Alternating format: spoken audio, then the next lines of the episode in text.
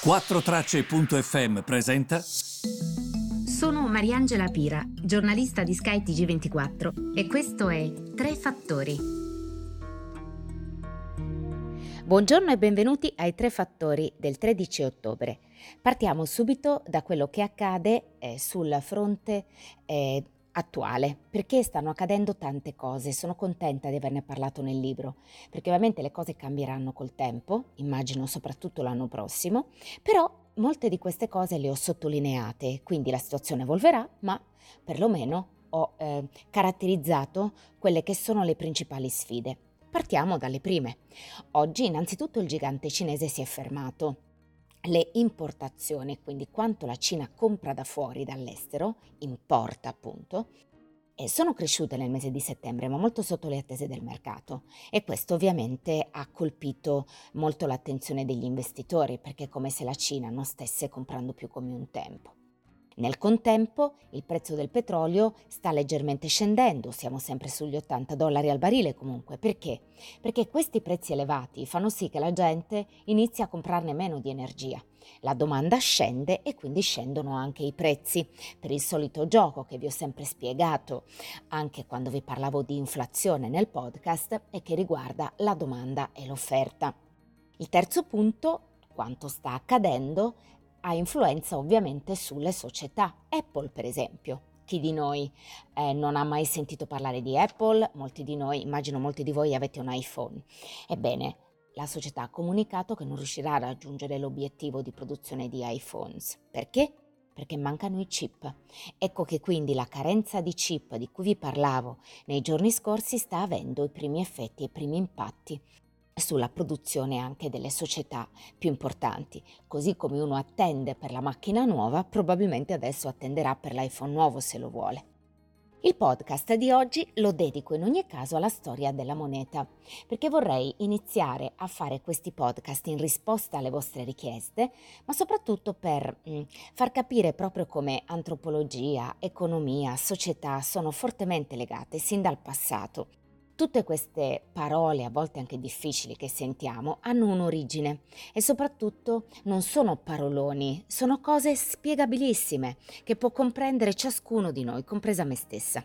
La storia della moneta, la gran parte del denaro non ha valore di per sé, come potete immaginare, vale ovviamente per ciò che può comprare in un periodo specifico. E la storia del denaro è iniziata proprio con le persone che scambiavano le cose tra loro. Se tu per esempio eh, avevi un'ascia o volevi un'ascia, sicuramente trovavi qualcuno che aveva una cosa e era volenteroso a scambiarla per qualcos'altro. Uno scambio, insomma. Il sistema eh, funziona allo stesso modo oggi, con una variazione che è molto importante. Usiamo il denaro, la moneta, per scambiare questi oggetti che noi vogliamo. Il venditore può tenere il denaro finché è pronto a comprare quel qualcosa d'altro che desidera. Allora, parliamo subito dei nostri iniziali antenati. Erano autosufficienti, e cercavano di provvedere al proprio cibo, al proprio rifugio, al proprio riparo, al proprio vestiario e ovviamente si riparavano dalle persone circostanti. Non c'erano cose extra, raramente questo succedeva e non c'era tanto da scambiare, ovviamente. Ma poi le comunità si sono formate, eh, c'è stata la caccia, ci sono stati i raccolti che diventavano più efficienti, occasionalmente c'erano anche degli avanzi di una merce o di un'altra, persone cui avanzavano pelli di animale, ma che avevano per esempio pelli di animale perché avanzavano, ma non abbastanza grano, quindi potevano scambiare l'eccedenza con altre persone la cui situazione era contraria, avevano abbastanza grano ma non abbastanza pelli. Ed ecco quindi che questo scambio era il cosiddetto baratto, la prima forma di scambio di denaro, che diventava sostanzialmente un territorio diciamo comune. Ed eccola dunque la prima forma di denaro.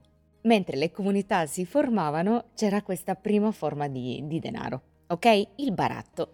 Andiamo avanti. Le società ovviamente diventavano sempre più, più complesse, il baratto fioriva tempo, energia per trovare qualcuno che avesse esattamente quello che si voleva e che fosse disponibile ad acquistare ciò che aveva da offrire, ovviamente eh, ciò che si aveva da offrire ovviamente richiedeva appunto questo tempo, questa energia. Non è, e questo da sempre, badate bene, è stato facile mettersi d'accordo su quanto le cose valgano, quale sia il loro effettivo valore. Quante pelli valeva un cesto di grano? E se l'aratro che si voleva valeva un ariete e mezzo oppure valeva qualcosa di più? Insomma, sicuramente questo non è mai stato facile da eh, stabilire.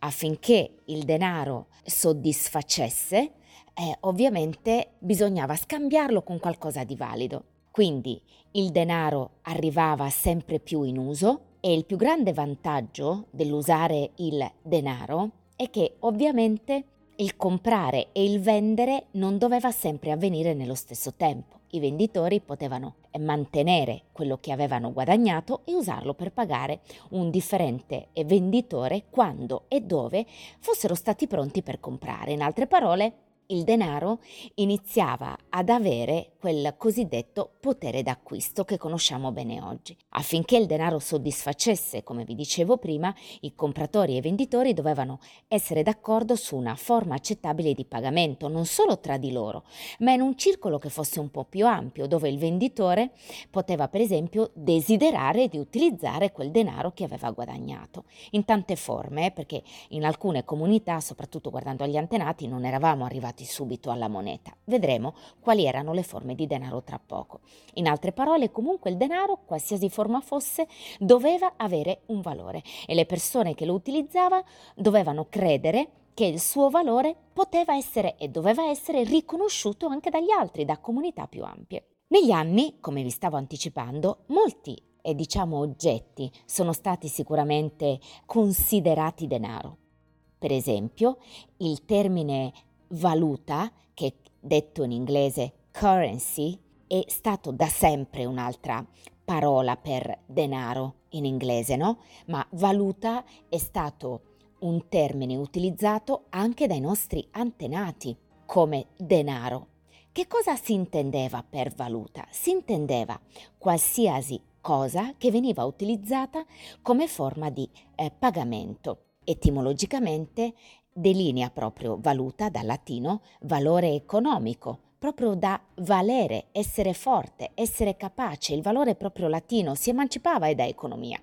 Significava proprio giudicare se e quanto qualcosa fosse forte, capace, valevole, di valore. Appunto da qui arrivava anche economicamente il termine valuta che esprimesse il valore economico di un oggetto, qualsiasi cosa che fosse usata appunto come forma di eh, pagamento. Se pensiamo per esempio nel mondo eh, più antico, le conchiglie di Ciprea delle Maldive erano una delle forme basiche di valute.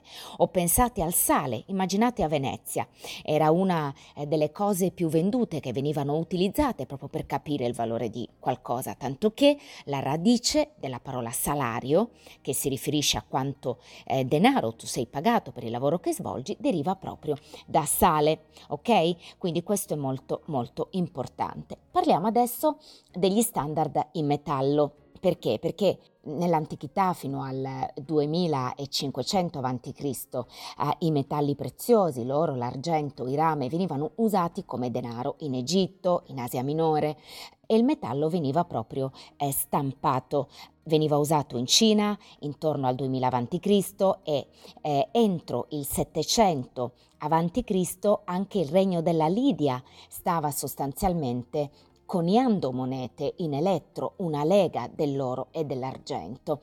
Le monete ovviamente perché erano importanti, perché erano di valore, erano preziose, erano durevoli, erano soprattutto trasportabili. Non solo, usare le monete permetteva i pagamenti che vengono definiti in inglese by tail.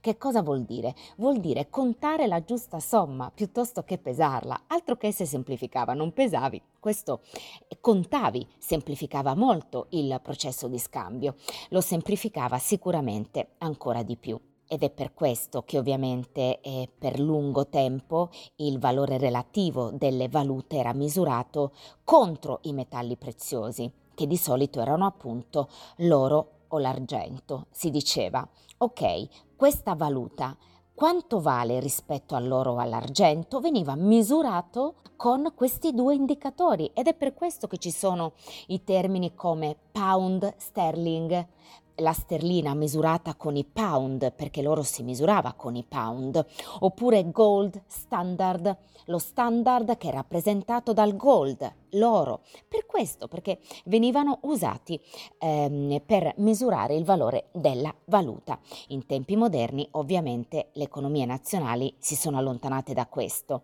dal basare la loro valuta sulle riserve in metallo, non esiste più. È molto interessante guardare alle forme antiche di pagamento nelle isole Salomon il tabacco, in Cina, ma anche a Venezia, come vi dicevo, il sale, il pelo di elefante in Africa, il wampun ne, nell'America indiana, eh, le lastre di tè in Siberia, um, il dente di balena eh, in avorio nelle Figi, lo statere, per esempio, d'oro aureo in Turchia, il denaro di rame è nell'Alaska indiana. Che altro mi viene in mente? Le monete che raffiguravano i gufetti e le civette ad Atene, la dracma oppure il sesterzio di Cesare Augusto a Roma, eh, l'albero dei soldi nella, nelle penisole malesiane, eh, oppure eh, lo yen chiamato anche moneta rotonda in Giappone perché era proprio rotonda come se fosse una ciambella con un buco in mezzo.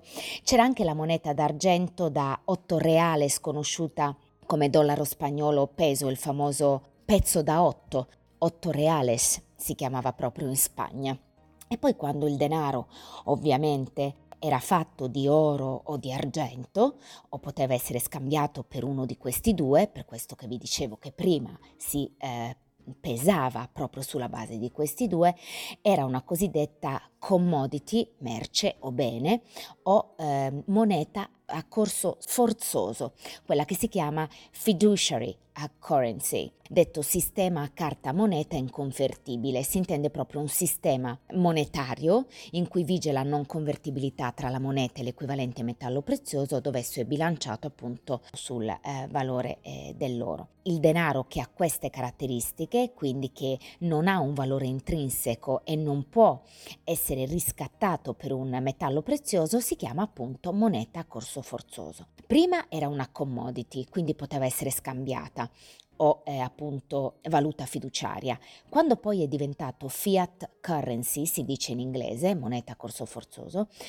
non era più, diciamo, basato appunto sui metalli. La gran parte eh, delle valute che circolano oggi è fiat money, quindi è denaro appunto o moneta a corso forzoso, ovvero creata e autorizzata dai vari governi come valuta ufficiale non è convertibile, insomma, con un metallo prezioso e questo è molto importante da sottolineare perché tutte le valute oggi sono cosiddette fiat currency, a meno che non si vada in alcune popolazioni appunto africane, indigene, penso anche al sud-est asiatico, dove ovviamente è ancora scambiata con qualcos'altro. Per esempio nel IX secolo in Cina le persone usavano il sale per pagare i piccoli acquisti e la seta per pagare i grandi acquisti, tanto che entro il XIII secolo eh, loro usavano il sale invece è l'oro, altre due cose. Prima, nel IX secolo, seta e sale, sale e oro è quello che è chiamata eh, valutazione di eh, doppio livello, una sorta di doppio sistema, molto interessante. Invece, per esempio, guardando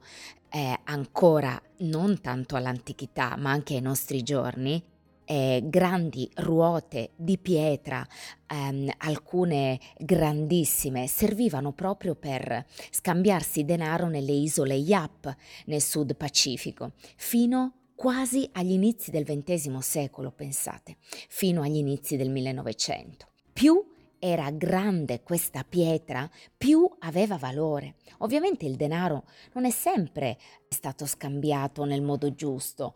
Ovviamente immaginate queste pietre. Queste pietre erano davvero molto pesanti da muovere e semplicemente stavano dove stavano e la proprietà cambiava, non è che tu la trasportavi questa pietra, la pietra rimaneva dove era, cambiava solamente il proprietario. Questo l'ho sempre trovato interessante perché il denaro di pietra evidentemente era molto difficile da scambiare.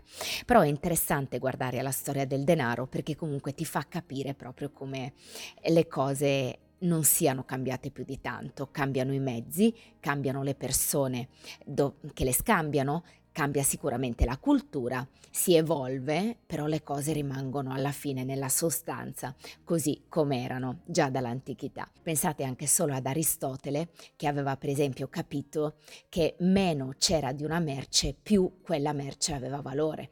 Aveva capito il valore del denaro. Se ci pensate l'inflazione, meno merce c'è, più quella valore, più sei disposto a pagarla. Poi certo non aveva unito tutti i puntini, però se immaginate è stato veramente un genio, perché aveva capito cose migliaia di anni fa che alcuni non avevano capito, poi avrebbero capito, avrebbero unito i puntini solo molto più tardi. Grazie per avermi seguito e ci ritroviamo domani.